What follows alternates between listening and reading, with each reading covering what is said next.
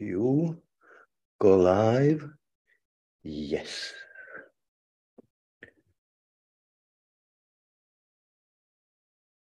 Arkadaş da yanımda. Merhaba arkadaşlar. Yeni yılınızı kutluyorum. 2023'e girmiş bulunuyoruz. Ve umalım ki geçtiğimiz 3 yıldan daha güzel bir yıl olur. Fakat çok da fazla umudum olduğunu söyleyemem. Ama belki de iyi olur, bilmiyorum. 2023 aynı zamanda biliyorsunuz Lozan Antlaşması'nın sona ereceği yıl olarak kutlanıyor. Tüm yurtta ve dış temsilciliklerde ve yavru vatanda. Bu ne demektir? Bu şu demektir. Demek ki Türkiye Cumhuriyeti lağvedilecek 2023 yılında ve sınırları da ortadan kaldırılacağı için Allah bilir sonuçları neler olur. Çünkü yani küçük bir detay belki, fakat Lozan Antlaşması 1923'te imzalanan Lozan Antlaşması bugün bildiğimiz Türkiye'nin sınırlarını tayin eden antlaşmadır. Yani bildiğiniz harita o antlaşmayla ortaya çıkmıştır. Ne olmuştur bu antlaşmada? Türkiye'nin bu antlaşma tarihinden 5 yıl önce fiilen kaybettiği Arap ülkeleri, yani Irak, Suriye, Lübnan, Ürdün, İsrail tamamen resmen Türkiye sınırları dışına çıkmıştır. 1903'te fiilen kaybettiği 12 ada ve diğer büyük Ege adaları, yani Midilli, Samos ve Sakız adaları üzerinde Türkiye herhangi bir hak iddia etmekten vazgeçmiştir. Kafkasya sınırı, yani Rusya sınırı 1878'den önceki statükoya döndürülmüştür, Batum şehri hariç. Yani şöyle diyelim, biliyorsunuz 1878'den 1918'e kadar Çarlık Devleti, yani Rus İmparatorluğu, daha evvel Türkiye'ye ait olan 3 ile, yani 3 sancak deniyor o zamanki tabirle, Kars, Ardahan ve Batum illerine el koymuş, zapt etmişti buraları. Oraları Rusya'nın bir parçası haline gelmişti. Birinci Dünya Savaşı sonucunda sağda solda bütün her tarafta çok büyük kayıplara uğrayan Osmanlı Devleti, Rus ihtilali sayesinde, yani Rusya'nın imparatorluğunun yıkılması sayesinde 40 yıl önce kaybettiği bu toprakları geri almıştır. Sadece Batum kenti ve hinterlandını Rusya Türkiye'ye vermeyi reddetmiştir. Batum ve bugün Acara Özel Cumhuriyeti olan bölge Rusya'da kalmış. Batum ilinin diğer kısmı olan Artvin vilayeti ise Türkiye'ye verilmiştir. Ardahan ve Kars tamamen Türkiye'ye verilmiştir. Bunlara ilaveten 1878 paketine dahil olmayan bir yer, Iğdır vilayeti de Türkiye'ye verilmiştir.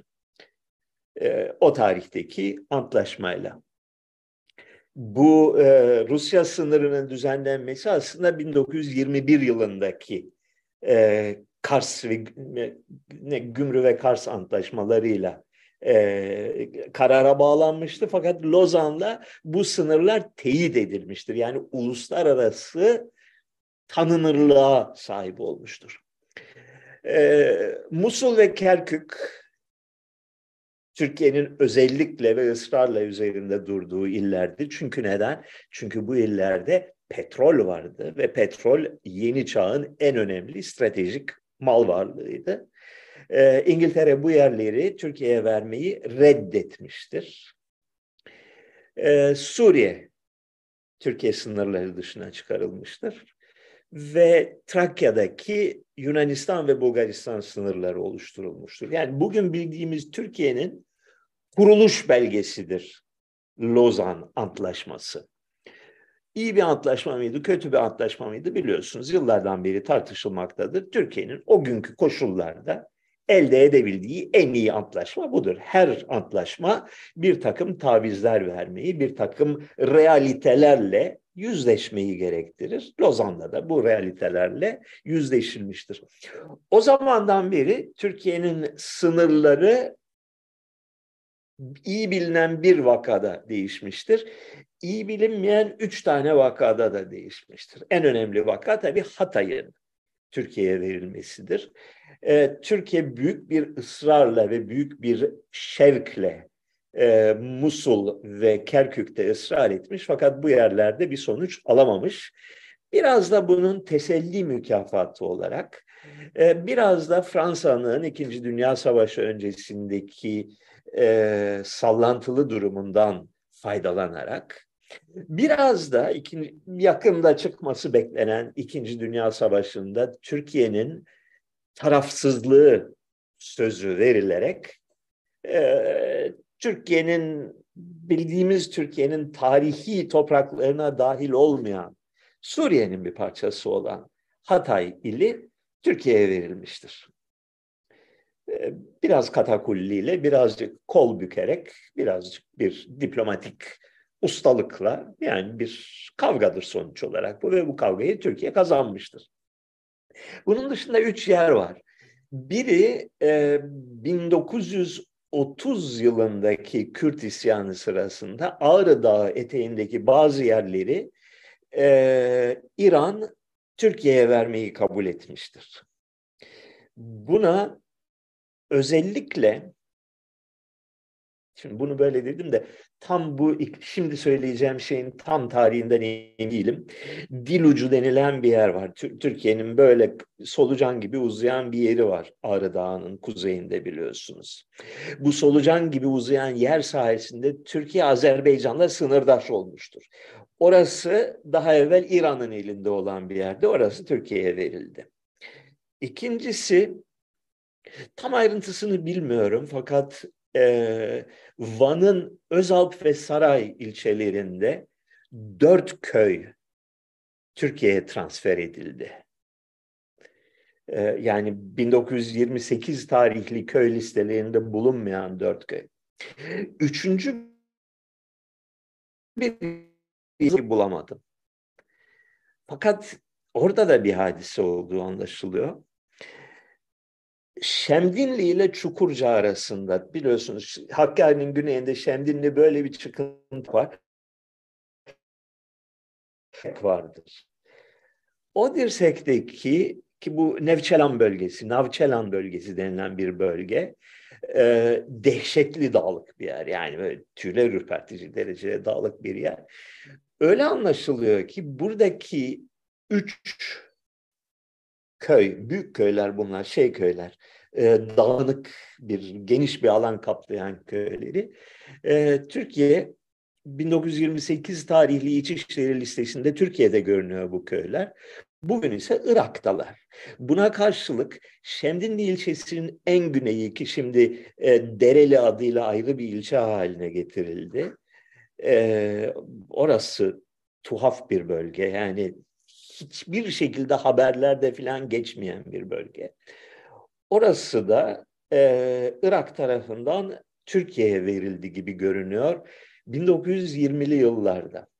Yani Lozan Antlaşması'ndan sonra bir büyük parça Hatay, birkaç tane de ufak sınır düzeltmesi yapıldı. Onun dışında Türkiye'nin bugünkü sınırları 1923'te çizilen Lozan sınırlarıdır.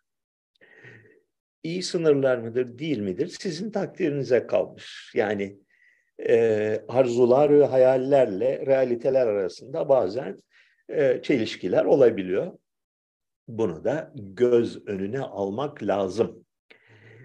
Bir arkadaş şunu sormuş.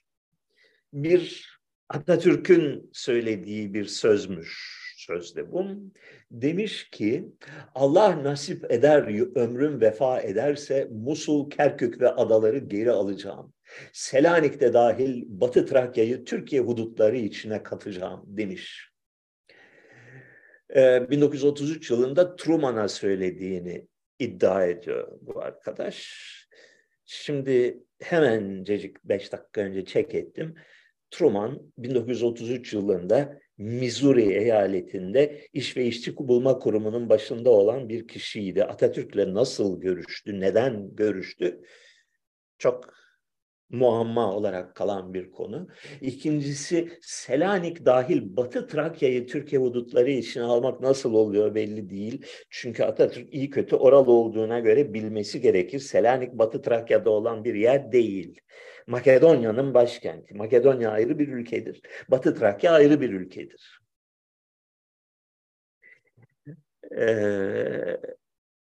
Türkiye'nin Batı Trakya'yı bir şekilde talep etmesi büsbütün akıl dışı olmayan makul bir taleptir. Çünkü Batı Trakya nüfusunun tamamına yakını o tarihte Türktü. Hala bugüne kadar da çok büyük oranda Türktür. Batı Trakya. Batı Trakya Yunanistan'ın Ksanti, Komotini ve Aleksandropolis illeridir. Ve Bulgaristan'ın Kırcaali bölgesidir. Bu bölge Batı Trakya olarak anılır. 20. yüzyıl başına nüfusu bu bölgenin %90 küsur oranında Türktü. Bugün de hem Bulgaristan tarafı hem Yunanistan tarafı ciddi ölçüde yani %50'nin üzerinde bir kısmı da Türktü. Oysa ki Makedonya yani Selanik 1923'ten sonra Türk unsurundan ve Müslüman unsurundan tamamıyla temizlenmiştir. Yani bir tane bile bırakmadılar. Tam bir etnik temizlik gerçekleşmiştir Makedonya'da. Makedonya ayrı bir ülkedir. Batı Trakya ayrı bir bölgedir diyelim. Şimdi Atatürk'ün böyle bir söz söylediğini düşünmüyorum. Türkiye'de 1930'lara, 40'lara, 50'lere kadar pek çok insanın gönlünde böyle beklentiler olduğu malumdur. Makul bir şeydir bu. Yani bir insanın uzvu kesilirse, nasıl o uzuv çok uzun yıllar boyunca yani bir özlenir, sanki o uzuv varmış gibi insanlar davranırlar.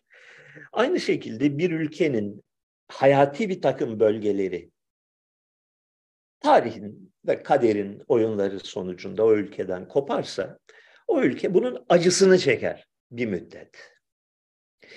Şunu hatırlamamız lazım. Birinci Dünya Savaşı'nın sonunda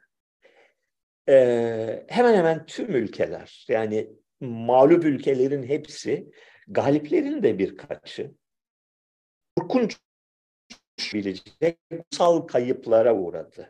Yani yüzlerce yıldan beri var olan ve doğal sayılan bir coğrafi sınırlar ortadan kaldırıldı. Avusturya Macaristan paramparça edildi. Macaristan Krallığı'nın 1000 yıllık topraklarında 4 tane mi 5 tane mi devlet kuruldu. Romanya'nın, Bulgaristan'ın toprakları ellerinden alındı. Topraklarından gayri bir de hayalleri ellerinden alındı. Dolayısıyla Birinci Dünya Savaşı'nı izleyen yıllar tüm Doğu Avrupa uluslarının, tüm Avrupa uluslarının içten içe kaynadığı hırslı bir şekilde günü gelecek ve intikamımızı alacağız duygusuyla yaşadığı bir dönemdir. İtalya da buna dahildir. Bütün Dalmaçya kıyılarını kaybetti. Yugoslav devletine verildi bu yerler. Rusya, Sovyetler Birliği buna dahildir. Azerbaycan, Ermenistan, Gürcistan vesaire bunlara dahildir. Hepsinde de bir haksızlığa uğradık duygusu egemen olmuştur. Doğal olarak Türkiye'de de bu duygunun bir parçası vardır. Fakat tüm bu devletler arasında var olan durumdan en çok memnun olan ve dolayısıyla her türlü revizyonizme prensip olarak karşı çıkmış olan devlet Türkiye'dir. Yani Macaristan öncülüğünde Doğu Avrupa ülkeleri bir intikam koalisyonu kurduklarında Türkiye ısrarla bunun dışında kalmıştır.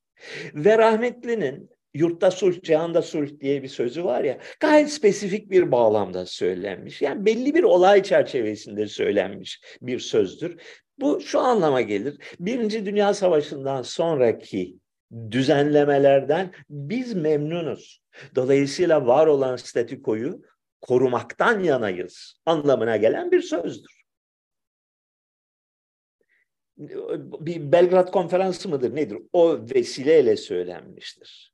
Yani bazı Avrupa ülkeleri sınırları değiştirelim, gerekirse savaşalım havalarına girmişken 1932-33 o tarihlerde İkinci Dünya Savaşı'na hazırlanırken Türkiye demiş ki yo biz memnunuz, yani hiçbir sorun yok, barış barış yapalım.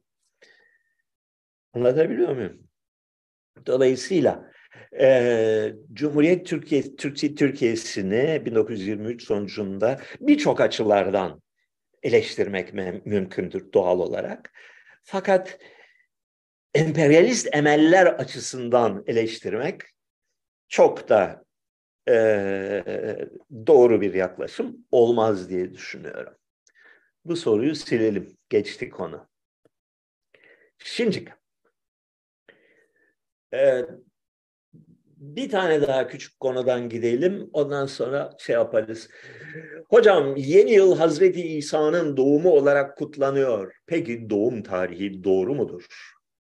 Bunun için Hazreti İsa'nın nüfus kağıdına bakmaktan başka bir çare düşünemiyorum ben. O kağıtta çok uzun zaman önce kaybolmuş olduğundan bu soruya cevap veremeyeceğim. Yalnız yılbaşının Hazreti İsa'nın doğum günü olarak kutlandığı fikri biraz problemli bir fikir.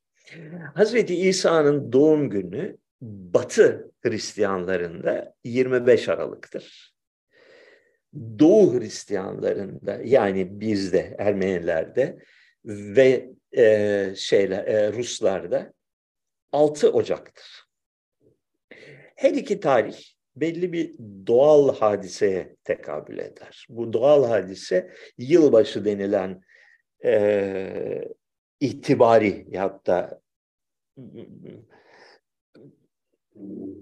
gerçek bir şeye tekabül etmeyen tarih değildir. Eski bir takvime göre, ki bunun çok karmaşık bir takım hesapları var, detaylara girmeyelim. Yılın en uzun gecesine, yani Yelda gecesine, yani günlerin en kısa olduğu, gecenin en uzun olduğu, bugün 21 Aralık kabul edilen güne tekabül ederler. Çağlar içinde takvim devamlı kaydığı için eski Roma takviminde 25 Aralık olmuş. Ondan sonra da bir şekilde 6 Ocak'a kadar kaymış bu tarih. Oysaki hadise şudur. Hristiyanlık öncesinden gelen bir tarihtir. Güneşin geri döndüğü tarihtir 21 Aralık ve onun itibari yansımaları olan 25 Aralık ve 6 Ocak.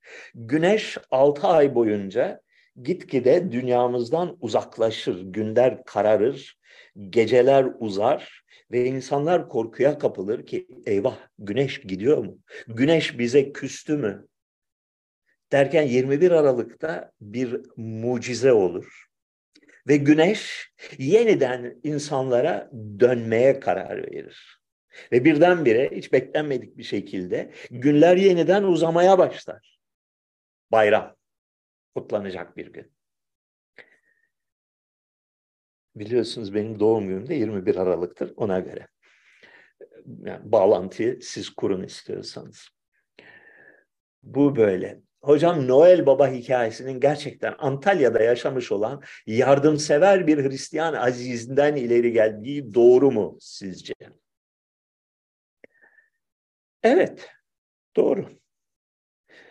Bunun hikayesini şey yapalım. Aziz Nikola,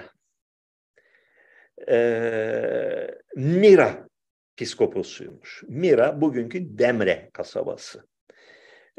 Antalya'nın güneyinde işte şeye doğru giderken Kaş'a gelmeden oradaki Demre diye bir kasaba vardır. Oranın papazıymış, başpapazıymış.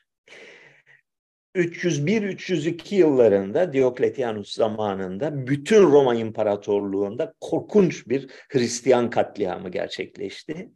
Ve onu izleyen dönemde Hristiyanlık zaferi kazanınca bu olaydan 20-30 yıl sonra İmparatorluğun her ucunda, Roma İmparatorluğu'nun her köy ve kasabasında, yani bir ucu İngiltere'den, diğer ucu Suriye'nin güneyine dayanan bölgede her kasabanın, her bölgenin, her aşiretin, her kavmin bir şehit azizi türedi. Ve bütünüyle yeni din bu şehitler kültü üzerine inşa edildi.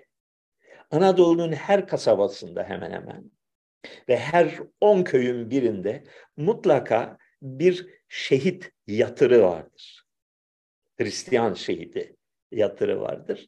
Ve o bölgenin, o kasabanın, o köyün kilisesinin koruyucusu bu zattır. Yatırı ziyaret edilir ve adak adanır.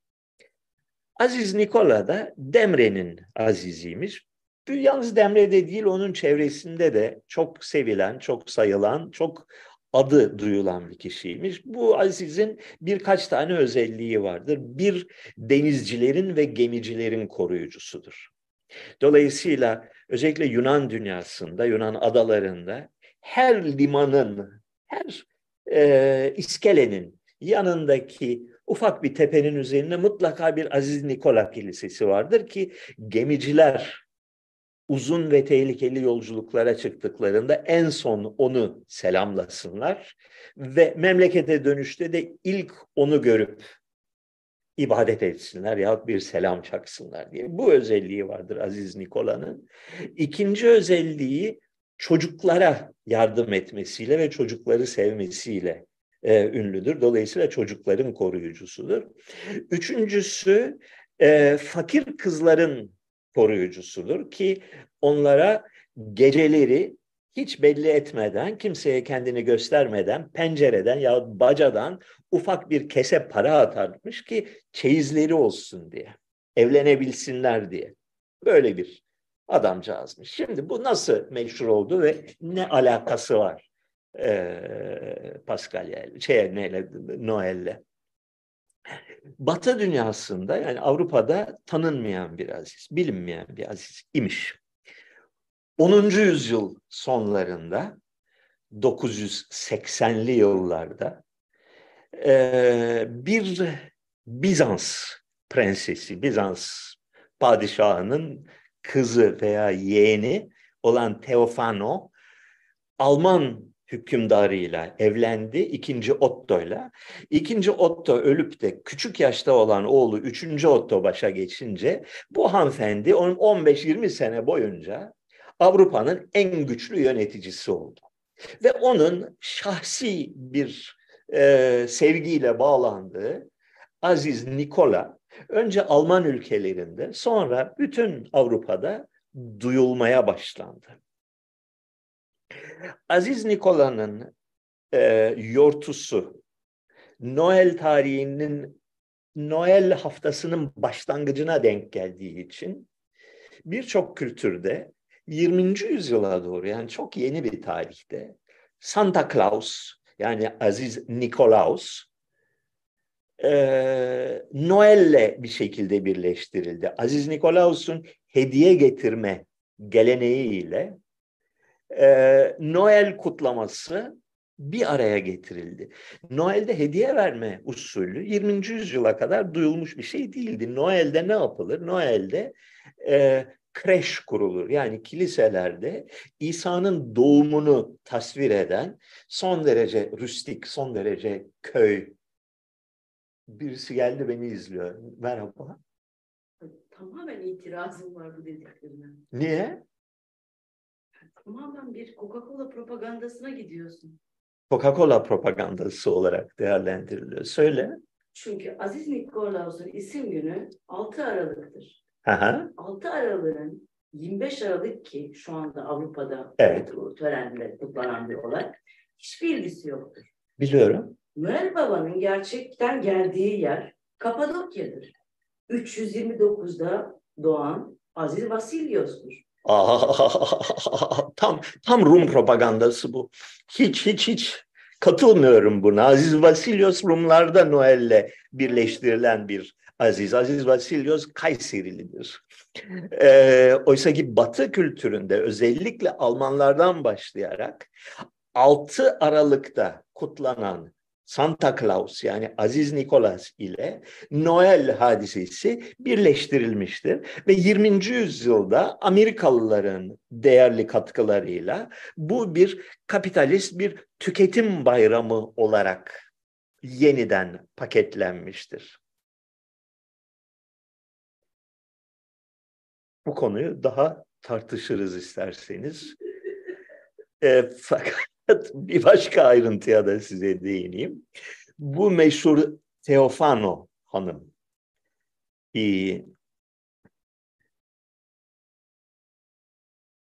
Almanya tarihindeki tek gerçek iktidar sahibi olmuş olan kadın hükümdardır. Bizans İmparatoru Ioannes Tsimiskes'in yeğeniydi. Uygun bir zevce olacağı gerekçesiyle Almanya'ya gönderildi bir ittifak çerçevesinde. Ioannes Tsimiskes ise nereliydi? Soyadından anlıyorsunuz, Çemişgezekliydi. Dolayısıyla Demreli olan Aziz Nikola töresini, geleneğini Avrupa'ya taşıyan Rum prensesi aslında Rum değil, bayağı bildiğiniz Ermeniydi. Ya. Bunu da bir köşeye yazın. Çemişgezek'ten Almanya'ya. Almanya'dan ziyade İtalya'nın kuzeyinde Pavya'da hüküm sürdü. Çünkü o zamanlar İtalya'nın kuzeyi Alman İmparatorluğu'nun bir parçasıydı. Yani kilit parçalarından biriydi. Ve Pavya'da eski başkentlerinden biriydi Alman İmparatorluğu'nun. Pavya'yı bildiniz değil mi? Milano'nun biraz güneyinde fantastik derecede güzel bir manastırı olan tüm İtalya'nın bence en çok görülmeye değer binalarından biri olan Pavya Kartuzyen Manastırı'na sahip olan bir şehirdir. Yolunuz düşerse uğrayınız. Şimdi geçen haftaki programın sonunda bir söz vermiştim. Haftaya yapalım bunu diye. Alperen Kılınçer sormuş. Size hukukla ilgili soru sorma alışkanlığımı sürdürmeme izin verin. İnsan haklarının kaynağı nerededir? Haklar doğumla kendiliğinden mi kazanılır? Yoksa külliyen insan yapımı birer proje midir? Bu çok ciddi bir soru. Bunun cevabını öyle bir programda, iki programda değil, bayağı uzun anlatmak lazım. Uzun yıllar önce, yani 40 yıl kadar önce bu konuyu epeyce ben çalışmıştım. Yani üzerinde kafa yormuş olduğum bir şeydir. Aradan yıllar geçmiş, biraz hatırlamam lazım bazı detayları. Çünkü hakikaten çok zaman geçmiş. İnsan hakları diye son 20. yüzyıl sonlarında yeniden isimlendiren şeyin eski adı doğal hukuktur. Doğuştan gelen haklar teorisi.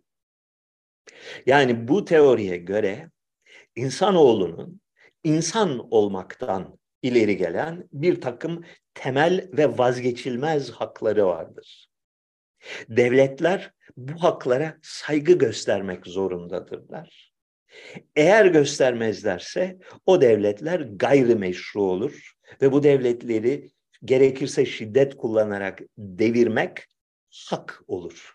Bu teoridir. Doğal hukuk teorisi, insan hakları teorisi. Bu teori genel kabule göre aydınlanma çağının insanlığa en büyük armağanıdır. Genelde öğretildiği şekliyle İngiltere'de 1688 ihtilalini izleyen günlerde Whig Partisi ve onların sözcüsü olan John Locke adlı filozof sayesinde net formülasyonuna ulaşmış. Bunu izleyen dönemde özellikle 1715'ten sonra Fransa'da büyük rağbet görmüş. 1780'lere doğru tüm Avrupa ülkelerini bir fırtına gibi eserek tüm Avrupa ülkelerine hakim olmuş egemen düşünce tarzı haline gelmiş ve iki önemli belgeyle, yani Amerikan Anayasası'na eklenen insan hakları bildirgesiyle ve Fransa'da İhtilal Meclisi'nin kabul ettiği insan ve vatandaş hakları bildirgesiyle zirve noktasını bulmuştur. Bunlar insanın tüylerini ürpertecek ölçüde idealist ve yüksek bir takım ilke deklarasyonlarıdır, manifestolardır. Bu manifestolar der ki insanların vazgeçilmez bir takım hakları vardır. Bu haklar onlara toplum tarafından verilmez. İnsan olmanın gerektirdiği haklardır. Ve devletler bu haklara saygı gösterdikleri sürece meşrudur. Devletlerin temel işlevi, varoluş amacı bu hakların korunmasını ve savunulmasını sağlamaktır.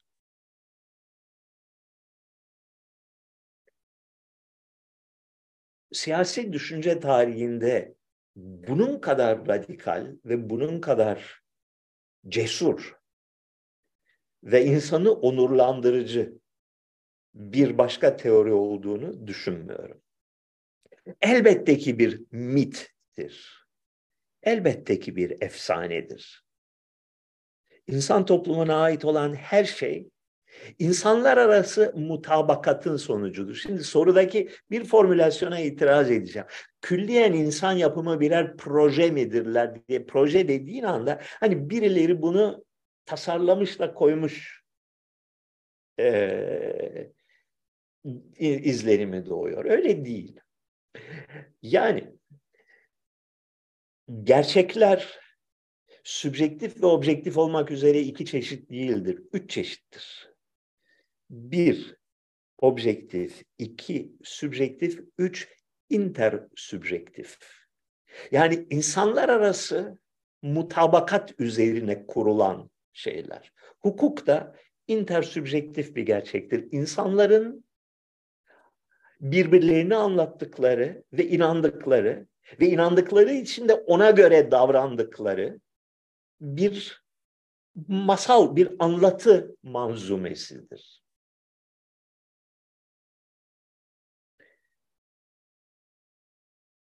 Bu kavram yeterince açık mı kafanızda? Çok verimli bir kavramdır. Çok şeyi anlamanıza yardımcı olacak bir kavramdır. Bir yandan diyoruz ki bu kavram, bu şeyler, bu haklar, hukuklar yapay bir şeydir, konvansiyondur. İnsanlar arasındaki bir, insanların icat ettiği bir şeydir. Fakat insanların icat ettiği bir şey tüm insanlar tarafından benimsenip inandıkları zaman objektif bir gerçeklik kazanırlar. Yani sen, ben, öteki, beriki hepsi devlet, polis, vatandaş, avukat hepsi de belli varsayımlar üzerine, belli bir masal üzerine davranışlarını yönlendiriyorlarsa o masal objektif bir gerçektir. Yani insanın bu dünyadaki varoluşunu belirleyen fiziki bir güç haline gelmiştir. Yani size bunun en aşırı uçlarından birinden söz edeyim ki aslında o kadar da aşırı değil. İlk duyduğunda aşırı gibi görünür. Eski Sümer, Akkad şehir devletlerinde tanrıların mülkleri vardı. Yani İnanna, İştar vesaire bu tanrılar ve tanrıçalar bayağı bildiğin mülk sahibiydiler. Filan yerdeki bağı satıp onun yerine falan yerde bir tane arsa satın alabiliyorlardı. Maaş ödüyorlardı. Tanrılar yapıyordu bunu. Ne kadar gerizekalı diyorsun da hiç de öyle değil. Yani hukuki belgede yazıyorsa Tanrı bunu sattı diye, evet Tanrı satmıştı. Daha ne? Yani bugünün hukukunda mesela vakıf dediğin şey nedir ki? Şirket dediğin şey nedir ki? Limited şirket bu işi yaptı diyorsun. Hani nerede limited şirket? Yok. Ama var mı limited şirket? Var tabii. Objektif bir gerçektir limited şirket. Çünkü intersübjektif alanda var olan bir varlıktır. İnsanlar arası kabul üzerine kuruludur. Aynı şekilde doğal hak dediğimiz, insan hakları dediğimiz prensipte intersübjektif bir gerçek olarak 18. yüzyıldan başlayıp 20. yüzyılın bir aşamasına kadar dünyaya damgasını vurmuş bir teoridir. Benim her zaman büyük hayranlıkla andığım ve hakikaten insanlık tarihinin en önemli adımlarından biri olarak değerlendirdiğim bir fikirdir. Ne yazık ki bugün geldiğimiz noktada bu teori iflas etmiş durumdadır. Artık yok öyle bir şey. Hala bir takım yaşam belirtileri, bir takım etkilenimleri hissedilmeye devam etmekteyse bunlar bir cesedin son şeyleridir, kıpırtılarıdır. Merkezileşmiş bürokrasilerin olağanüstü güçlere kavuşmasıyla ve merkezileşmiş bürokrasilerin değişmez düsturu olan önce düzen gelir, sonra bireyler gelir ilkesi. Dünyaya hakim olduğundan bu yana temel hak ve özgürlükler fikri, değişmez ve vazgeçilmez özgürlükler fikri çöp gibi iskartaya çıkarılmıştır, çöpe atılmıştır. Bence bunun ilk adımı, ilk belirtisi, hastalığın, gelecek olan hastalığın son derece zararsız görünen, son derece masum görünen ilk küçük adımı 1980-81 yılından itibaren tüm dünyada otomobilde kemer takmanın yasal,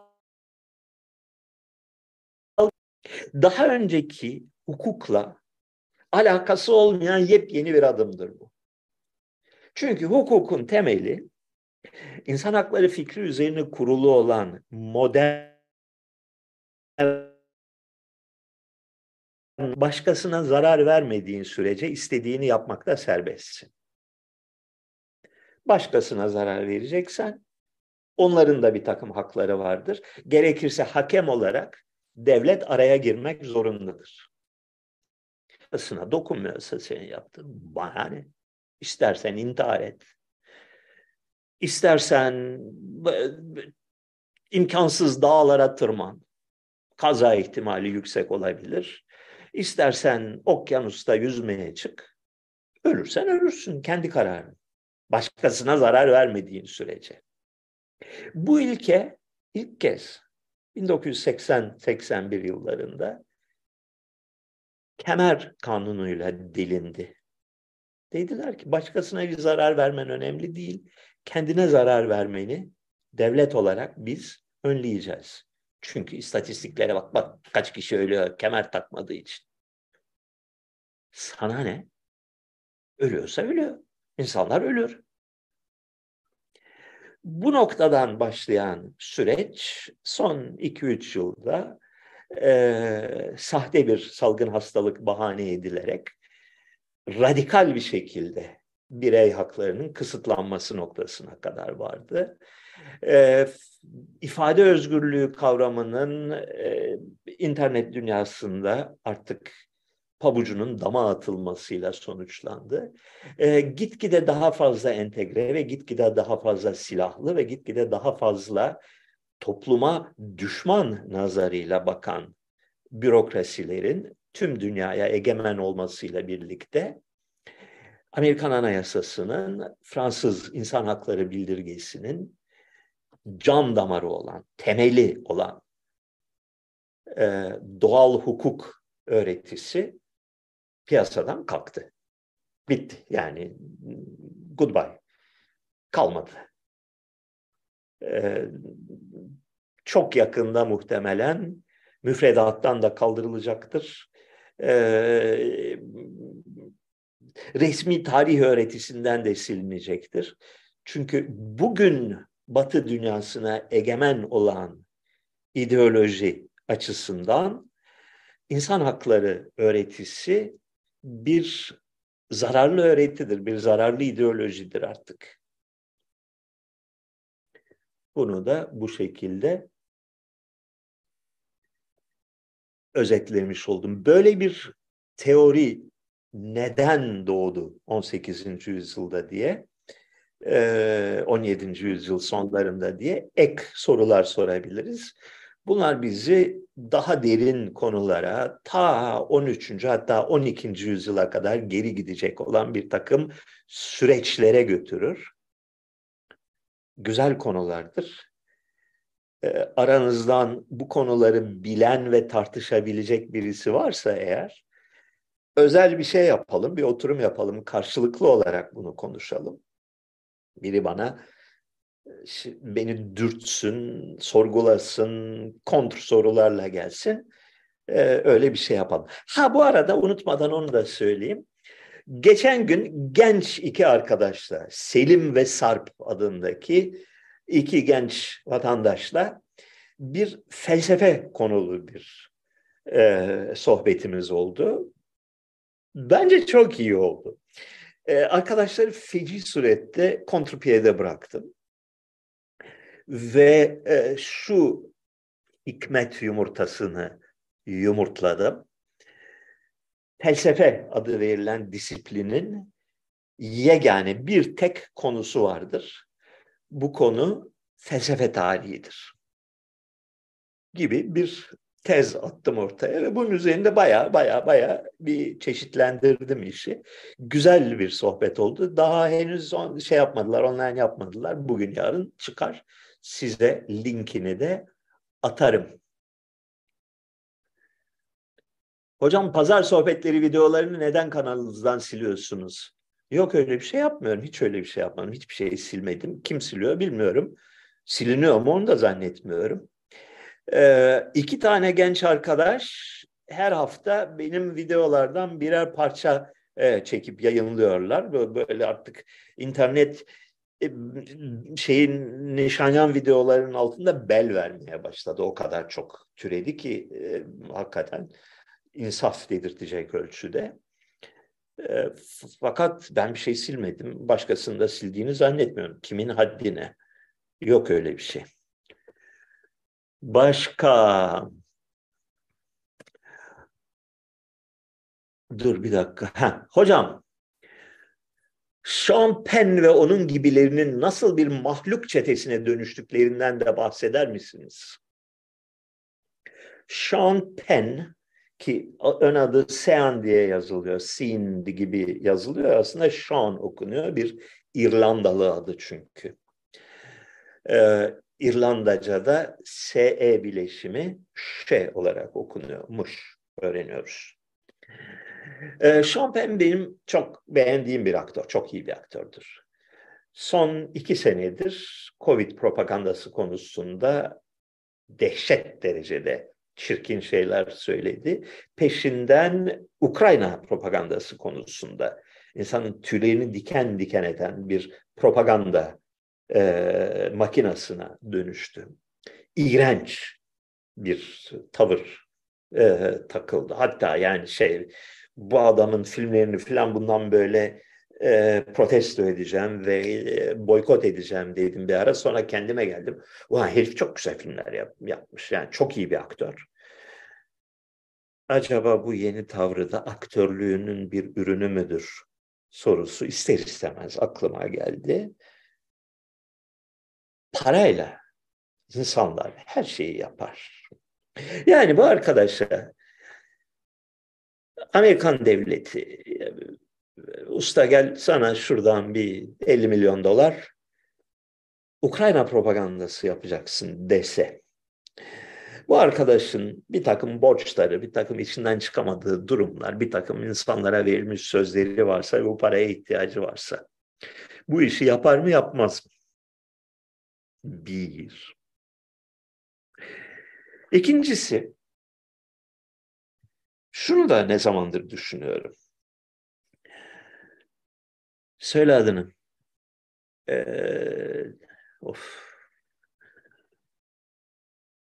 Microsoft'un sahibi neydi ya? Bill Gates. Şimdi bu Bill Gates çok parlak bir adamdı. Bir adam. Var olan düzeni sabote eden ve bu sayede yepyeni ufuklar açan, yani kanal açan, yol açan bir adamdı. Nasıl şu anki tüyler ürpertici haline evrildi? Var olan düzenin, beyinsiz bir propaganda makinasının aptalca sloganlarını tekrarlayan ve kendi kendisiyle sürekli olarak çelişen bir sözcüsüne nasıl dönüştü sorusunun cevabını aradığınız zaman böyle bir şey kendiliğinden olmaz. Ve bu adam bu kadar ahlaksız biri değildi. Acaba neden sorusunu soruyorsunuz. Bill Gates hadisesinde, yani Sean Penn için olay para, belli ki para. Paraya ihtiyacı olan bir herif. Para için gerekirse her türlü filmde oynayan aktör, gerekirse kötü adam oynayan bir aktör. Bill Gates'i parayla satın alamazsın. Mantıklı görünmüyor. Buna karşılık şantajla satın alabilirsin. Çünkü Bill Gates'in anladığımız kadarıyla küçük yaşta kızlara bir merakı varmış. Ve bu cezaevinde kendi kendini intihar etti denilen bir Epstein var ya, onun özel adasına 26 defa mı ne gidip gelmiş. Bu yüzden muhtemelen karısı tiksinerek kendisini terk etti. Ve bu yüzden Bill Gates artık bağımsız bir şahsiyet değil. Çünkü sahiplerinin arzuladığı düzlemde bir ideolojik sözcülük yapmadığı takdirde başına gelebileceklerin sınırı yok. Hayatının geri kalanını hapishanelerde geçirse gene şanslı sayması gibi olmadığı için. Ne dersiniz? Gerçek dünyanın realitelerine daha uygun gibi geliyor bu senaryo. Çünkü o denli akıllı ve devrimci bir adamın bu derece ahmaklaşması başka türlü açıklanamaz.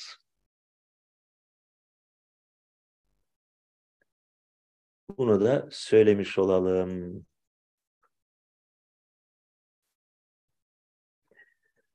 Yeni fark ettim demiş, sizin kaya mezarın bir sütunu cortlamış.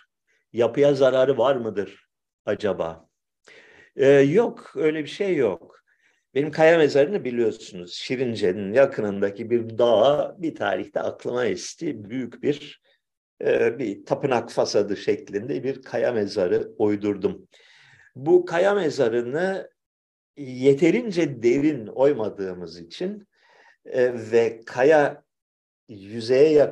yüzeye yakın olan kısımları bozuk çıkıyor genellikle. İçinden damarlar filan, yarıklar çıkıyor. Sol kolona denk gelen kısımda bayağı büyükçe bir yarık vardı. Yapısal olarak yani statik açıdan bir şeye etkisi yok. Çünkü sonuç olarak kaya mezarı bir şeydir. Kayadan oyma bir mezardır. Sütunların taşıyıcı bir fonksiyonu yoktur. O çatlakta da 10 sene oldu şimdi. 10 senedir herhangi bir bozulma veya ilerleme izi görünmüyor. Sağlam görünüyor bizim kaya mezar. Türkiye kendi kendine yeten 7 ülkeden biriydi. Tezi doğru mudur? Siz 1910'larda ülke daha çok zengindi demiştiniz. Dememiştim, hayır. 1910'lara gelindiğinde ya da 19. yüzyıl sonuna gelindiğinde Osmanlı ülkesi taş devrine dönmüş, çok gerilemiş, çok yüzlerce yıldan beri çok kötü yönetilmiş, fakir bir ülkeydi. 19. yüzyılın ikinci yarısında çok hızlı bir kalkınma dönemine girdi. Birçok alanda yatırımlar yapıldı. Daha önce adı sanı duyulmamış yeni iş alanları ve sektörler ve üretim alanları açıldı. Bir kalkınma dönemindeydi. Özellikle 1908 sonrası bu açıdan çok heyecanlıdır. Çünkü herkesin yani bütün imparatorluk çapında insanların harıl harıl yatırım yaptığı, demir yolları yaptığı, ipek fabrikaları açtığı, çuha fabrikaları açtığı, mazı ihraç ettiği, gelen bilmem nesi ihraç ettiği, tiftik ürettiği bir ülke haline gelmiştir. Modern sahadaki yatırımların hepsi gayrimüslimlerin işi olduğu için, hepsi demeyelim, %80'i, 90'ı onların elinde olduğu için onların mahvedilmesiyle ülke büyük bir duraklama dönemine girmiştir. Bir 30-40 yıl öncesine geri gitmiştir. Sonra yavaş yavaş tekrar kendini toparlamıştır. Bunu söyledim o döneme ilişkin. İklim açısından, tarım açısından gerçekten dünyanın en talihli ülkelerinden biridir Türkiye. Kendi kendine yetebilen 7 ülkeden biriydi ifadesi doğru mudur, yanlış mıdır bilmiyorum. Fakat dünyanın pek çok ülkesine oranla tarım ürünlerinin bolluğu ve çeşitliliği açısından talihli bir ülkedir Türkiye. En temel ürün olan buğday konusunda bildiğim kadarıyla 1980'lere kadar Türkiye tamamıyla kendine yeterliydi. Bunun dışında meyve, sebze vesaire alanında kuvvetli bir ülkedir. Anladığım kadarıyla dünyada, dış dünyada son 40, 50, 60 yıldır endüstriyel tarım muazzam atılımlar yaparken Türkiye bunlara ayak uydurmadığı için adım adım geriye düşmüştür. Hayvancılık alanında bir katastrof yaşadı Türkiye, yani bir felaket yaşadı. Çünkü hakikaten dünyanın en büyük hayvan üreticilerinden biriyken Türkiye hiç seviyesine düştü, kaybetti. Et ithal eden bir ülke haline geldi. Bunun da sebebi büyük ölçüde herhalde ya bir kısmen sosyal değişimdir, kısmen ekonomik koşulların el vermemesidir. Hayvancılığın modernize edilememesidir. Doğu bölgelerindeki mera yasağıdır. Bir dizi faktör var işin içinde.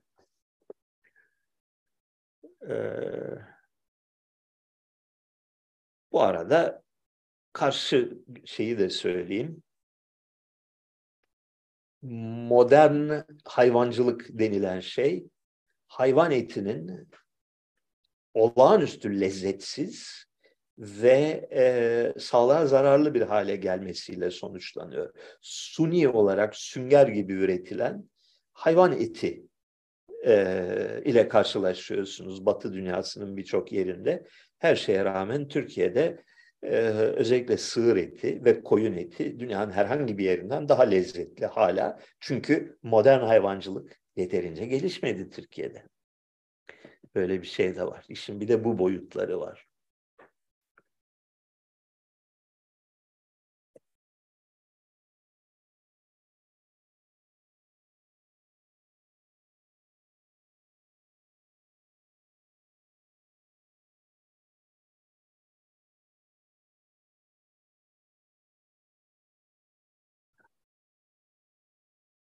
bir adında soyadında ve etiketinde Türk unsurları barındıran bir arkadaş Sevan B demiş yumuşak G ile.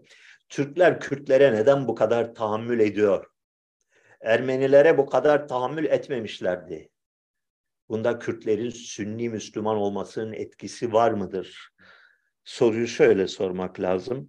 Kürtler nasıl ve neden Türklere tahammül ediyorlar? Çünkü asıl mucize olan, asıl yani açıklanması güç olan budur. Türkler, Kürtlerle başa çıkmak için ellerinden gelen her şeyi denediler. 100 sene boyunca kestiler, biçtiler, yok ettiler, ezdiler, yasakladılar, sürdüler. Sonuç ne oldu? Kürtler olağanüstü güçlendi, Türkler zayıfladı. Yani bunu tekrar söylemek zorundayım. Yani Türkiye'nin doğu illerinde Kürt unsuru 20. yüzyıl başında son derece parçalı, kendi içinde bölünmüş, toplumsal statü olarak son derece düşük, çoğu göçebe olarak dağlarda yaşayan ve hayvancılıkla ve yağmacılıkla geçinen aşiretlerdi. Bugün öyle değildir. Bugün Doğu illerinde neredeyse homojen bir Kürt ulusal varlığı mevcuttur. Yani sınırlarını çok net çizebildiğin bir alan içinde Kürtler kendilerinden başka kimseyi yaşatmamışlardır. Önemli ölçüde modernize olmuşlar, şehirleşmişler. Bazı konularda en azından Kürtlerin bir kısmı Türklerden daha modern, daha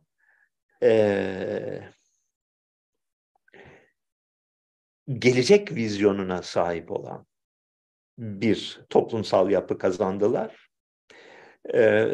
Batı illerinin birçoğunda da güç temellerini, toplumsal gücün altyapısını önemli ölçüde ele geçirdiler. Yani Ege kasabalarına gidin gezin isterseniz. Bir Torbalı'ya gidin bakın isterseniz. Aydın'ın ilçelerine gidin bakın isterseniz. Denizli'de, şurada, burada birçok yerde artık Kürtler hakim. Birçok sektöre, birçok alana ve özellikle kavga çıktığında bu yerlerde Kürtlere dayanabilecek kimse pek yok. O yüzden Türkler nasıl oldu da Kürtlere bu kadar tahammül ediyor gibisinden abes sorularla kendinizi kandırmayın. İşin gerçeği bunun tersidir.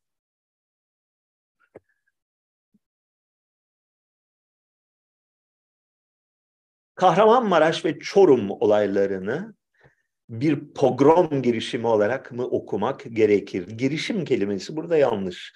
Kelimenin en klasik anlamıyla birer pogromdur bunlar. Pogrom kelimesi Rusça bir kelime. 19. yüzyıl sonlarında 1880 ve 90'larda Batı Rusya'daki birçok şehir ve bölgede Yahudilere karşı girişilen provokasyonların ve katliamların genel adıdır. Yani bir şehirde veya bir bölgede veya koordine olarak geniş bir alanda haydut çeteleri veya devlet tarafından pışpışlanan ve silahlanan genç it kopuk Yahudi mahallelerine saldırır. 10 kişi, 100 kişi, 50 kişi öldürülür, dükkanları yağmalanır, kadınların ırzına geçilir ve bu surette Yahudilerin oradan kaçması sağlanır. Türkiye tarihinde bu sık sık rastlanan bir hadisedir. En meşhur, en yaygın, en büyük olanı bunların 1895'te tüm Anadolu'da, tüm Türkiye'nin Doğu illerinde Ermenilere karşı girişilen pogromlardır. Şeyden sonra 1930'larda Trakya'da Yahudilere karşı girişilen pogromlar, 1955'te İstanbul'da 6-7 Eylül olayları bu çok son derece tipik kendi aralarında büyük benzerlikler gösteren, devlet tarafından organize edilen, devlet tarafından kontrol edilen, belli ölçü içinde tutulmaları sağlanan, yani üstlerine salıyorsun fakat bir noktada dur diyorsun. Bu, çünkü ince bir operasyon var orada. 1978-79'da Çorum ve Kahramanmaraş'ta, hemen aynı günlerde Malatya'da, o unutuluyor genellikle, girişilen Alevi pogromları o sürecin bir devamıdır. Alevilere karşı yapılmıştır bu katliamlar. Bu Cuma günü cami çıkışında insanlar galeyana getirilir. Urun kahveye nidalarıyla Alevi mahalleleri basılır. İnsanlar yakalayabildiklerini öldürürler. Kız kadın yakalarlarsa hızına geçerler. Malları, mülkleri yağmalanır. Koltuklar, kanepeler, kitaplar filan pencerelerden aşağı atılır ve Alevilerin göçmesi sağlanır. Bu olaylar sonucunda bu adı geçen illerdeki Alevi nüfusu neredeyse %90 oranında göçtü. Önce büyük şehirlere göçtüler, ondan sonra Almanya'ya, İsveç'e, Fransa'ya, oraya buraya göçtüler. Dağıtıldı. Yani homojen bir Türk ve İslam Cumhuriyeti oluşturma projesi bu hadiselerden fazlasıyla faydalandı. Nasıl bir akıldır, nasıl bir zihniyettir anlamak güç.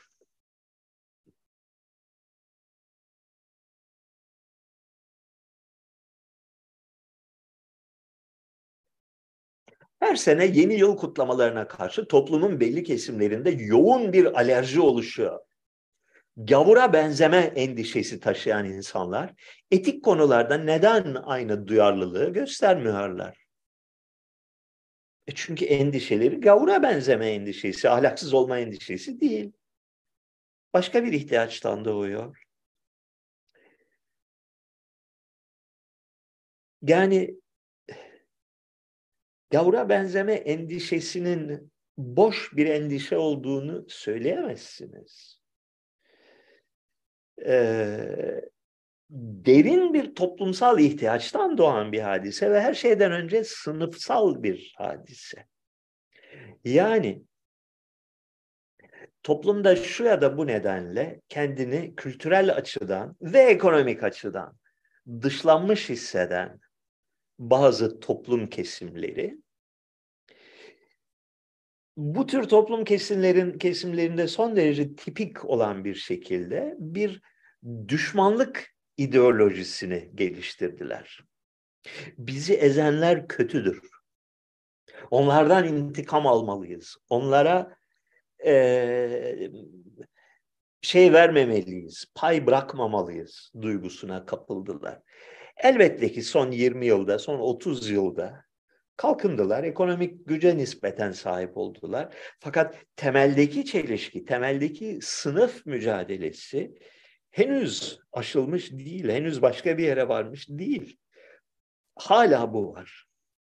150 yıldan beri bu ülkede yönetici elitler kendilerini toplumun eğitilmiş ve seçkin kesimi sayan toplum zümresi yaşam modelini Batı'dan aldı. Batı'nın modalarına öykündü. Batı'nın diline, Batı'nın simgelerine, Batı'nın ev düzenine, Batı'nın aile ve cinsel ilişkiler normlarına uymayı çağdaşlık saydı. Ve bunlara uymayanları, yani kıyafetleri, davranışları, konuşmaları, bu kültürel modele uygun olmayanları aşağıladı. Onları kro saydı. Şimdi devir değişti. Ve kavgaların en sert olanı genellikle semboller üzerinden verilir. düşmanın kendisiyle direkt olarak kavga edemiyorsan onun sembollerini hedef alırsın. Bayrağını yırtarsın. Bu Noel Baba'ya karşı biz bir zavallı, iyi yürekli bir adam olan Noel Baba'ya karşı geliştirilen bu düşmanlık bir şeyin semptomu. Birilerinin simgesiyle kavga ediyorlar. Ve affınıza sığınarak söyleyeceğim. Haklı mıdırlar, haksız mıdırlar demeyeceğim. Bence gülünç bir şey. Fakat bu kavgayı lanetleyerek, bu kavgayı aşağılayarak, vay canına ne gerizekalı insanlar Noel Baba'ya kavga ediyor, savaş açmışlar diyerek ve bundan bir üstünlük duygusu devşirerek varabileceğiniz hiçbir yer yok. Aptalca bir davranış biçimi bu. Yani Noel Baba'ya savaş açanlarla alay edenlerin aptallık düzeyi Noel Baba'ya savaş açanlardan çok daha vahim bence. Dalga geçersin, ben de dalga geçerim. O ayrı bir şey. Fakat bunun bir siyasi tavır olduğunu zannetmek, bunun kazanabilecek bir siyasi tavır olduğunu zannetmek için hakikaten ahmak olmak lazım. Az buz değil.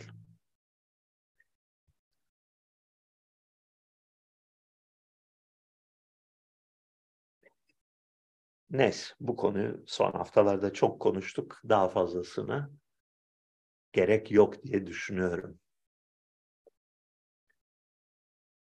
Sırpça bilmeden Karadağ'da yaşamak zor mu? Nasıl anlaşıyorsunuz?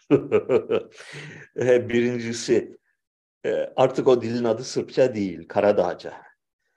Burada Sırpça kelimesini kullanırsan kaşlar kalkıyor ve düzeltiyorlar sözünü. Karadağca o dil artık. Aynı Sırpça'nın aynısı olan bir dildir. Birazcık farklı yani şeyleri var. Yani Denizli Türkçesiyle Erzurum Türkçesi gibi. O kadar bile değil. Denizli Türkçesiyle Kütahya Türkçesi gibi birbirinden farklı iki dil bunlar. Fakat burada konuşulan dilin adı Karadağca artık. Değişti devirler. İkincisi, bizim bulunduğumuz bölgede, sahil bölgesinde aşağı yukarı herkes az ya da çok İngilizce biliyor. Çok yabancı var. Çok Rus var. Türkler, ibadullah çok fazla var.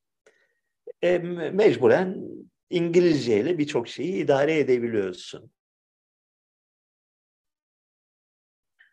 Gerçekten anlaşabiliyor musun? Yok. Yani Sırpça öğrenmen lazım. Yoksa bir, insanlarla kavga edemezsin. İki, insanlarla sevişemezsin.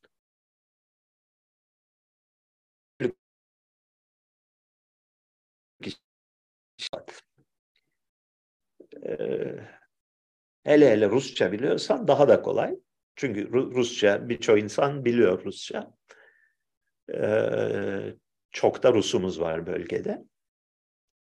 Ama tabii ki yerel dili bilmeden handikaplısın.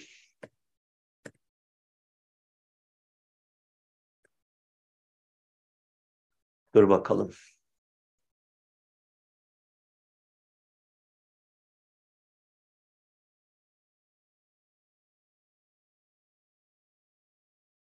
Lübnan hakkında ne düşünüyorsunuz? Oradaki Hristiyan Araplar nasıl Müslümanlaşmadı? Orta Doğu'da hala dindaşlık olgusu milliyetten daha kuvvetli midir? Lübnan neden Müslümanlaşmadı sorusunun cevabı Fransa'dır.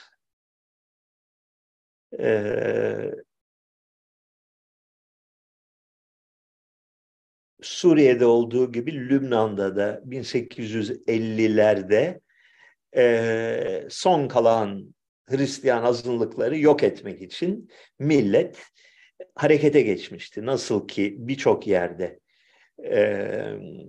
Anadolu'da da, Doğu Anadolu'da özellikle Balkanların birçok yerinde bayağı bir kuvvetli bir dalga halinde.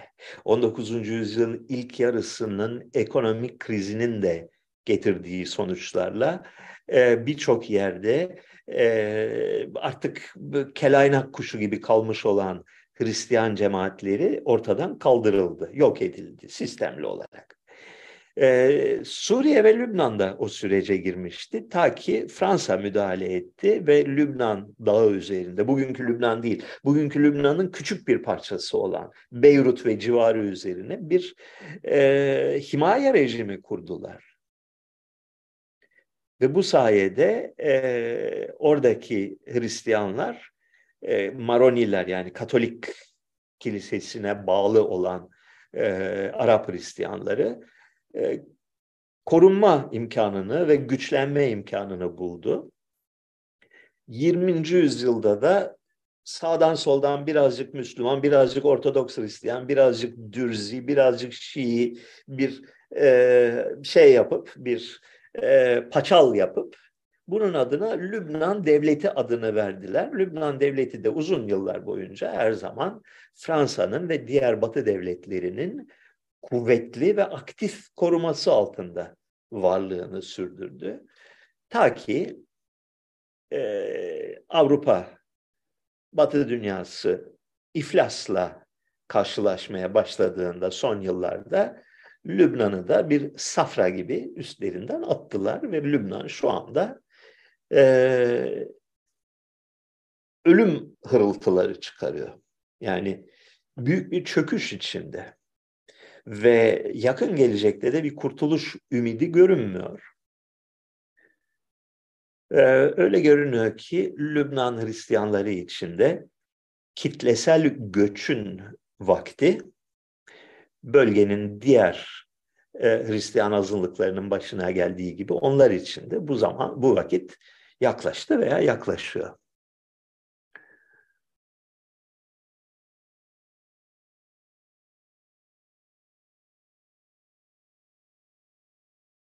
Bakalım. Onu da sildik.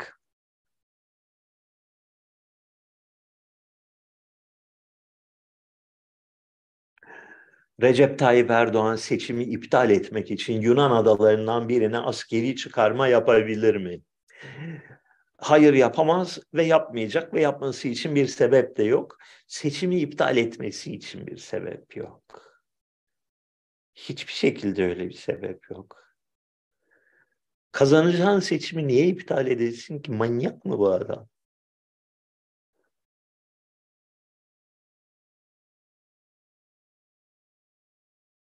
Geçelim. Bu soru da kapsamlı bir soru. Ne kadar derinine girebiliriz bilmiyorum.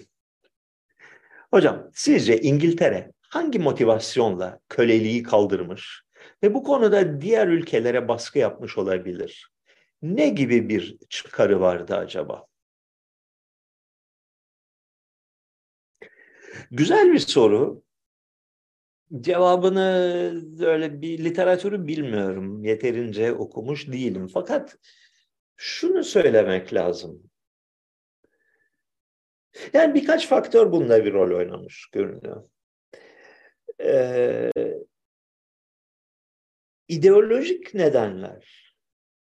Yani inançla ilgili nedenler her zaman palavra değildir, her zaman boş laf da değildir. İnsanlar gerçekten dünya hakkındaki anlatı.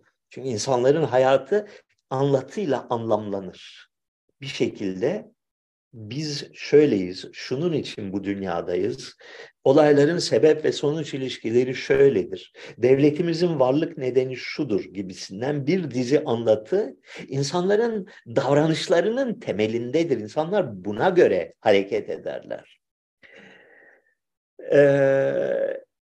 18. yüzyılda, yine 18. yüzyıla döndük. Özgürlük söylemi Avrupa'nın, öncelikle de İngiltere ve Fransa'nın kültürlü sınıflarını, yönetici sınıflarını esir almıştı, eline almıştı.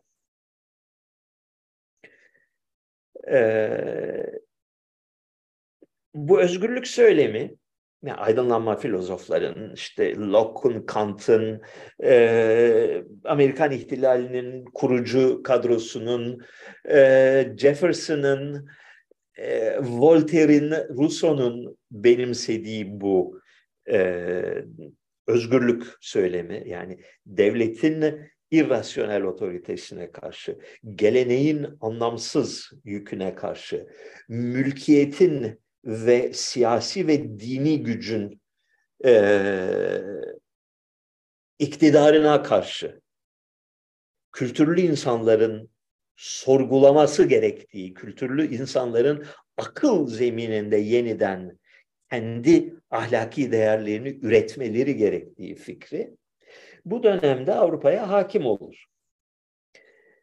Elbette bunun içinde çok ciddi bir, bugünkü bakış açısından baktığımızda, ikiyüzlülük unsuru vardır. Çünkü bu insanların çoğu Jefferson gibi, Amerika'nın 3. Cumhurbaşkanı olan Jefferson, ki özgürlük ve demokrasi konusundaki fikirleri gelmiş geçmiş en belagatli, en muhteşem, tutarlı, parlak ifadelerdendir. Yüzlerce köle sahibiydi. Onları salmak ya da serbest bırakmak gibi bir fikre asla kapılmadı. Bunda bir ikiyüzlülük var mı? Var. Bu ikiyüzlülüğün farkında mıydılar? Evet, farkındaydılar. Birçoğu farkındaydı. Jefferson kendi zamanında şiddetle eleştirilmişti.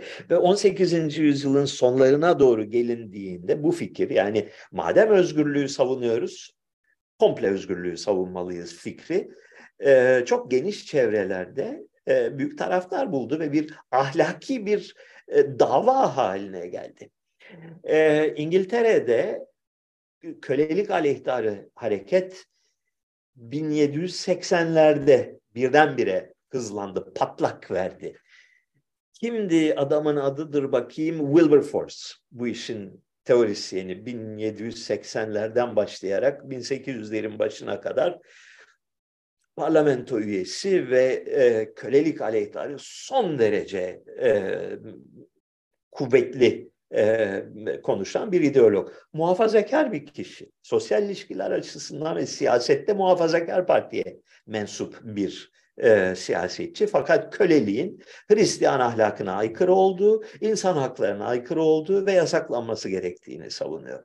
Şimdi tek başına aldığında bunu, ya bu adamın niyeti neydi, niye böyle bir görüşe kapıldı diye sorabilirsin. Ama zamanın ruhuna baktığın zaman, aynı yıllarda Avusturya'da 2. Yosef, tarihte eşine az rastlanır bir takım reformlarla, mesela farklı dinden olanlara, yani Yahudilere ve Protestanlara sınırsız eşitlik ve özgürlük tanımış.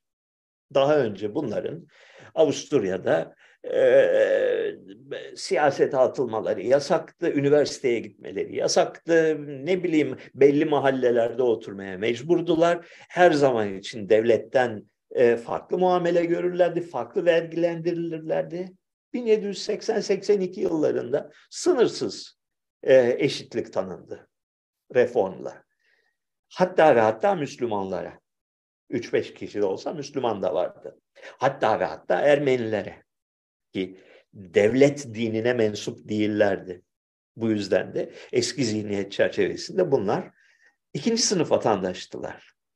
Yani bir yönetici millet vardı, din bazında tanımlanan, bir de aşağı milletler vardı. Tüm Avrupa ülkelerinde böyleydi. Fransa'da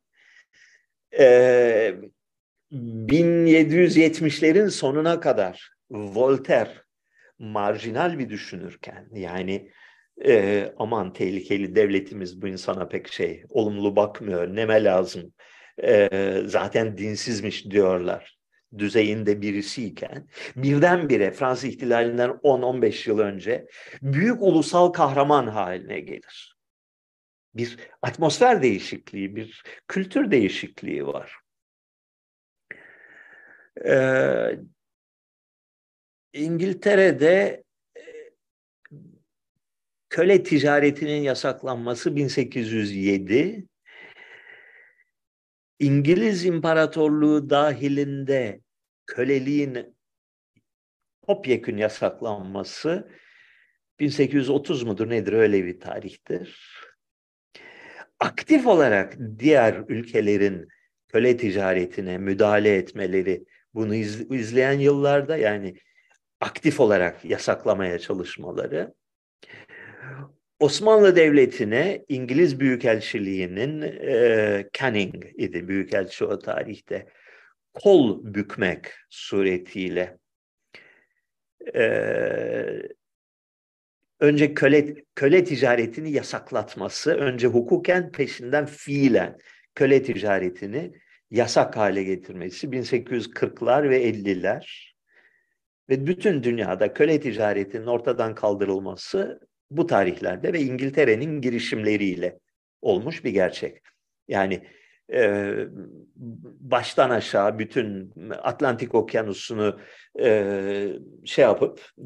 Atlantik Okyanusu'nda devreye gezip köle gemileri yakaladıklarında gemilere el koyuyorlardı. Köleleri serbest bırakıyorlardı. Sahiplerini de cezalandırıyorlardı. Bu düzeyde.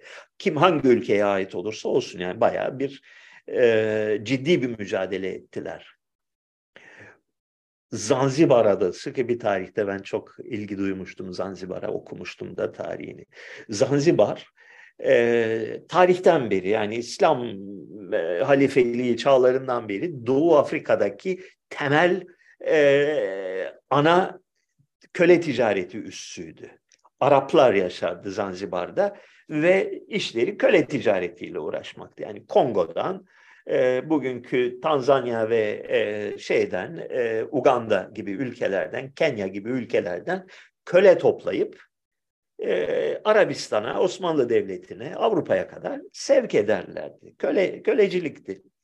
İngilizler ki Zanzibar üzerine himaye rejimi kurmuşlardı. 1830'larda Zanzibar Sultanlığı'nın köle ticaretiyle uğraşmasını kesinlikle yasakladılar. Onun yerine araları da iyi olduğu için Zanzibar sultanlarıyla köle ticareti yerine karanfil, baharat karanfil ekin, onda daha çok para var gibi bir fikir verdiler. Ve o tarihten sonra Zanzibar dünyanın 1 numaralı karanfil üreticisi haline geldi. Bugüne kadar da halen öyledir. Zanzibar ve komşu ada olan Pemba, bu iki yer karanfil üretirler. Çünkü köle ticaretine İngilizler yasak getirdiği için. Bir başka ilginç olay var. Belki illa maddi bir, ekonomik bir sebep arıyorsanız. 1802 miydi, 5 miydi o tarihlerden itibaren Napolyon Fransa'da yeni bir icat olan şeker pancarı ektirdi. Şeker pancarı hadisesi birkaç yıl içinde bir fırtına gibi avtardı. Daha önce bir şey değildi şeker pancarı. Şeker pancarını Napolyon'a sundular. O da şeker pancarı üretimini teşvik etti. Bu Orta Amerika'daki, Karayip Adaları'ndaki, Amerika Birleşik Devletleri'nin güneyindeki, tropik ülkelerdeki şeker kamışı ekonomisinin çökmesiyle sonuçlandı. Köle ticaretinden en çok faydalanan, en çok buna ihtiyacı olan sektör şeker kamışı sektörüydü. Şeker kamışı çok emek yoğun bir iş ve çok zor ve sağlığa zararlı bir iş olduğu için Afrika'dan gemiler dolusu köle getirip Jamaika'da, Haiti'de, Küba'da, Nikaragua'nın, Meksika'nın doğu kıyılarında, Florida'da şeker kamışı yetiştiriyorlardı. Şeker kamışı sektörü çökünce iki sonuç oldu. Birincisi, oradaki zenci köleler işsiz kaldıkları için veya maaşlarını alamadıkları için topyekün isyan ettiler. Haiti'de bütün beyazları kestiler. Jamaika'da üst üste isyanlar çıkardılar ve beyazların önemli bir kısmını kestiler. Bu bütün Avrupa'nın gözünü korkuttu. Çünkü iş çığırından çıkma noktasına gelmişti. Aşırı çok fazla sayıda köle vardı Amerika kıtasında. Daha önce benzerine rastlanmadık bir oranda. Yani yüz binlerle köle varmıştı. Bunlar belli bir noktadan sonra tehlikeli olmaya başladılar. Bu bir faktör. İkincisi plantasyon sahipleri, şeker pancarı yatırımcıları, kapitalistleri iflas ettikleri için yahut da parasız kalıp şahane konaklarını vesaireyi satmak zorunda kaldıkları için köleye talepte büyük bir azalma oldu. 1805, 1807, 1810 o yıllarda. Bu da tabii köle ticaretinin yasaklanmasına yol açtı diyemezsek de en azından bunun kolaylaşmasını sağladı. Yani peki ne yapalım yani madem öyle peki deme noktasına geldi birçok insanlar. Daha önce olsa 20 sene önce aynı şeyi deneselerdi belki bunlar direneceklerdi.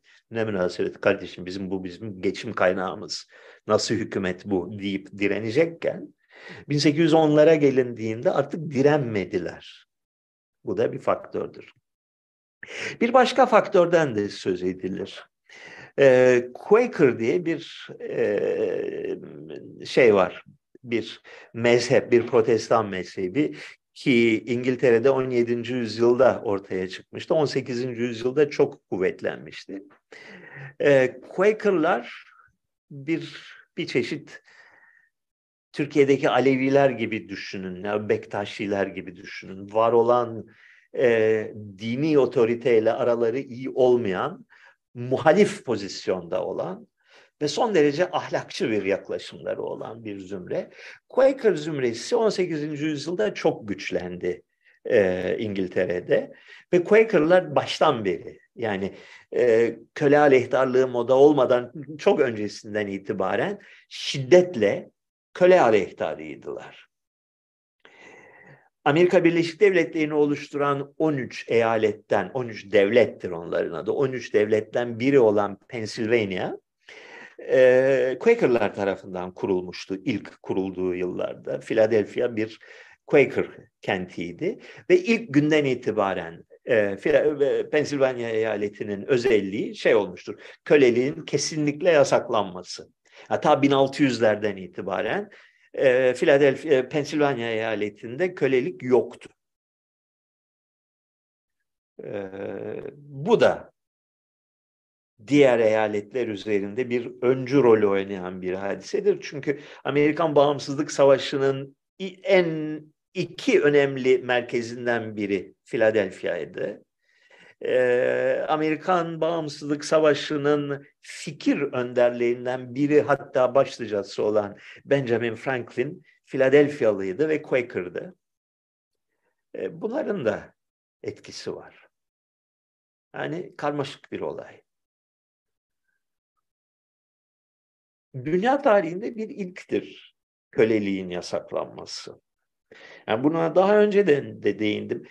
Tarihteki her toplumda daima, her zaman bir olgu olarak, bir vakıa olarak kölelik bulunmuş, kölelik düzeni. Geçenlerde biri bu fikri paylaşmıştı, onu söyleyeyim. İnsanlığın medenileşmeye başlamasıyla eş zamanlı bir olaydır kölelik. Çünkü İki aşiret kavga ettiğinde normali bunun, hayvanlar aleminde normal olanı kazanan öbürlerini öldürür. Bunları öldürmeyelim. İşimize yarar belki. Sağ kalsınlar ama haklarını kısıtlayalım. Ellerine de bir kelepçe takalım. Bizim basit işlerimize koşsunlar denildiği noktada insanlık bir adım atmış oldu. Ve bilinen her toplumda, Yeni Gine'nin dağ kavimlerinde Avustralya yerlilerinde, eski Amerika yerlilerinde, bilhassa Aztekler ve İnkalar gibi büyük devlet olanlarında, fakat aynı zamanda Amerika Birleşik Devletleri'ndeki göçebe aşiret olarak yaşayanlarında, Orta Çağ Rusya'sında, Orta Çağ Avrupa'sında ve tabii hepsinden daha fazla İslam dünyasında kölelik vardı. Kölelik yani genellikle, her zaman değil, genellikle yabancı kökenli olan, savaşta yenilmiş olan toplumlardan devşirilen, temel insan ve vatandaş haklarına sahip olmayan, mülk edinilen, alınıp satılabilen, maaşsız olarak çalışan fakat yatacak yer ve yiyecekleri temin edilen çalışan insanlar ve bunun yanı sıra cinsel kölelik kurumu, yani cariyelik kurumu insanlık tarihi kadar eski, ya da en azından medeniyet tarihi kadar eski bir kurumdur. 18. yüzyıla, 17. 18. yüzyıla gelindiğinde Avrupa'nın kapitalistleşmesi ve özellikle yeni kolonilerde, Amerikan kıtasında çok büyük çaplı plantasyon ekonomisine, yani kapitalist tarım ekonomisine geçilmesiyle kölelik tarihte daha önce benzeri olmayan boyutlara ulaştı. Yani bir patronun 3 tane kölesi olur, 5 tane kölesi olur, 100 tane kölesi olur, bilemedin, eğer güçlü ve silahlı bir beyse, bir hükümdarsa. Ama bir plantasyonda, bir işletme bünyesinde 5000 tane köle, bir gemiyle Afrika'dan getirilen 8000 tane köle gibi olaylar, olgular tarihte daha önce pek rastlanmayan olaylardı. Ya da ancak çok aşırı zamanlarda bir takım savaşlar, felaketler döneminde rastlanan, normal rutinin bir parçası olmayan hadiselerdi. 18. yüzyılda bu bir meslek haline geldi, bir sektör haline geldi Batı dünyasında.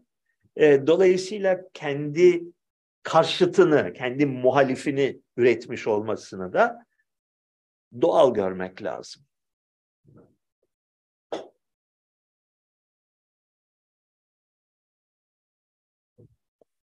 Belli bir yaşa kadar yalnız yaşamış olan bir kadın ya da erkeğin evlenmesini tavsiye eder misiniz? Ederim tabii ya. Yani uygun birini bulduktan sonra, yani yalnız yaşamak çekilir bir şey değil. İnsanın yaşamını paylaşacağı, yaşamını kolaylaştıracak, özellikle yaşlandığı dönemlerde bir partnerinin bulunması büyük bir nimet, çok büyük bir nimet. Tabii uzun süre yalnız yaşamış birinin huylarını ve alışkanlıklarını kabul edecek olgunluğa sahip bir partner bulmak çok zor bir şey. Yani evlenmeye niyetiniz varsa önce bunu bir iyice bir test etmeniz lazım. Sizin bir takım huylarınız var. Sabah kahvaltıda yanında kimse olmasını istemez bazı insanlar. Burnunu karıştırır bazı insanlar. Ne bileyim. Akşamları bilmem bir türlü pijama giymeyi sever bazı insanlar. Bunu olgunlukla ve sevgiyle karşılayacak birini bulmak öyle kolay bir şey değil. Ama bulabiliyorsanız ya da bulacağınıza dair bir güveniniz varsa hiç durmayın derim, evlenin. Böylece sosyal neydi o? Nimet ablalık görevimizi de bugünlük tamamlamış olduk. Anal okulu ve brodel hakkındaki fikriniz nedir? Tarihi, olaylar ve büyük adamlar anlatısı olmaktan çıkarıp disiplinler arası bir yaklaşımla uzun vadeli bir şekilde incelemek iddiasına nasıl bakıyorsunuz demiş Sait Savcı. Bu soruyu daha önce cevaplandırmıştım ama aylar oldu, ne zaman cevaplandırmıştım hatırlamıyorum. Hiç şüphesiz Annal ekolü, Annal isimli bir dergi. Annal burada göççü anlamında değil, vekâinameler anlamında, çift N ile yazılan Annal. Tek N ile yazıldığında başka oluyor anlamı, çift N ile yazıldığında başka oluyor. Annal isimli bir dergi 1950'lerde 60'larda çok önemli tarihçilik alanında bir devrim yarattı. Ve bu ekolün ağababası ve en tanınmış ismi, gerçi kendisi direkt olarak o grup içinde değildi ama onların fikir babasıydı. Fernand Braudel isimli tarihçiydi.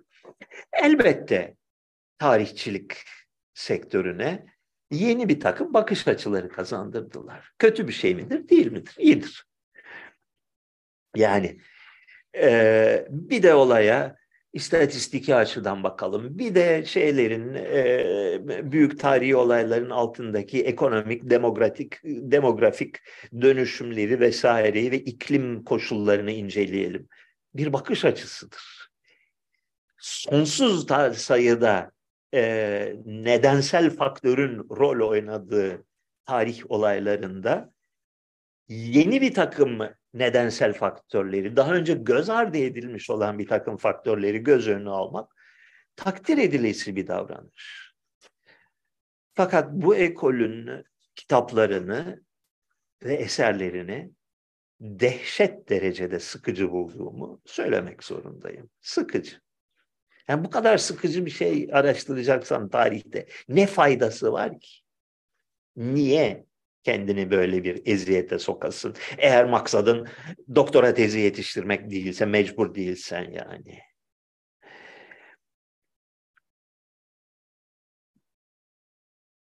Tarihin ne anlama geldiği konusunda benim epeyce birazcık düşünmüşlüğüm var.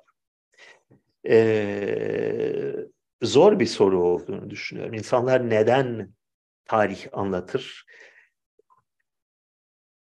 Tarih anlatırken ne yapıyoruz, yaptığımız işin mahiyeti nedir konusunda bir miktar kafa yormuşluğum var.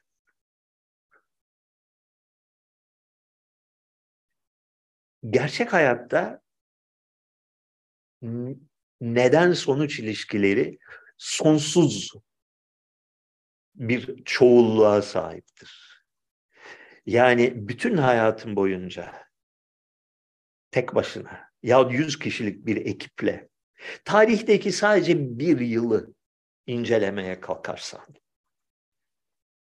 1642'de neler oldu, neden oldu deyip on binlerce sayfalık materyal toplasan ve araştırsan da dibine varamazsın. Çünkü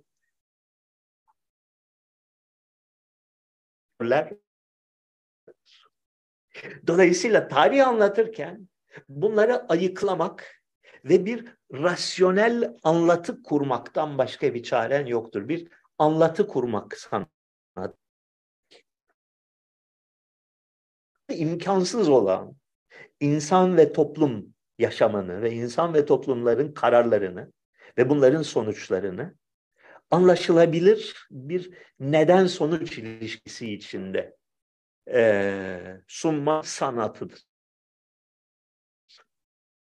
Aynen tablo yapar gibi, aynen roman yazar gibi anlamsız bir olgular yığınında anlam üretme çalışmasıdır. Çerçeve çizme sanatıdır.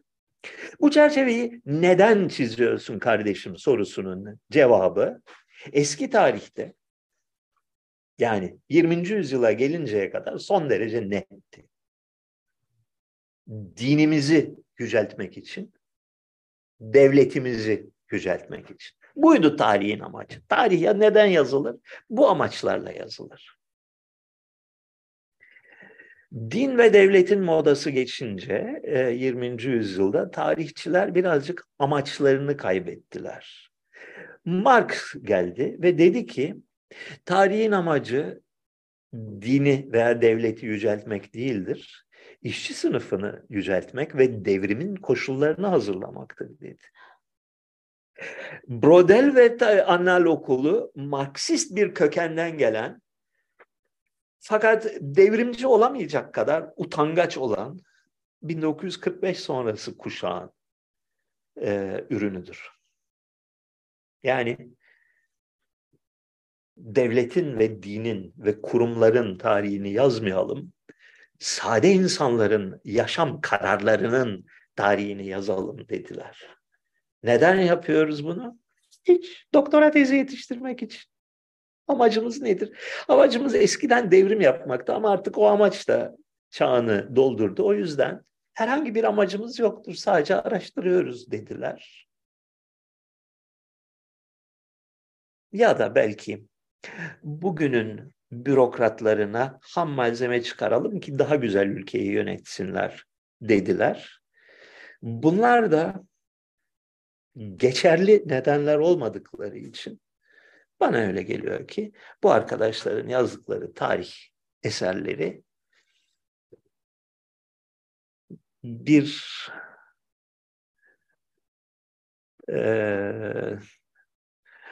Sanayi Bakanlığı istatistiği kadar sıkıcı oluyor. Bye. Görüşürüz haftaya.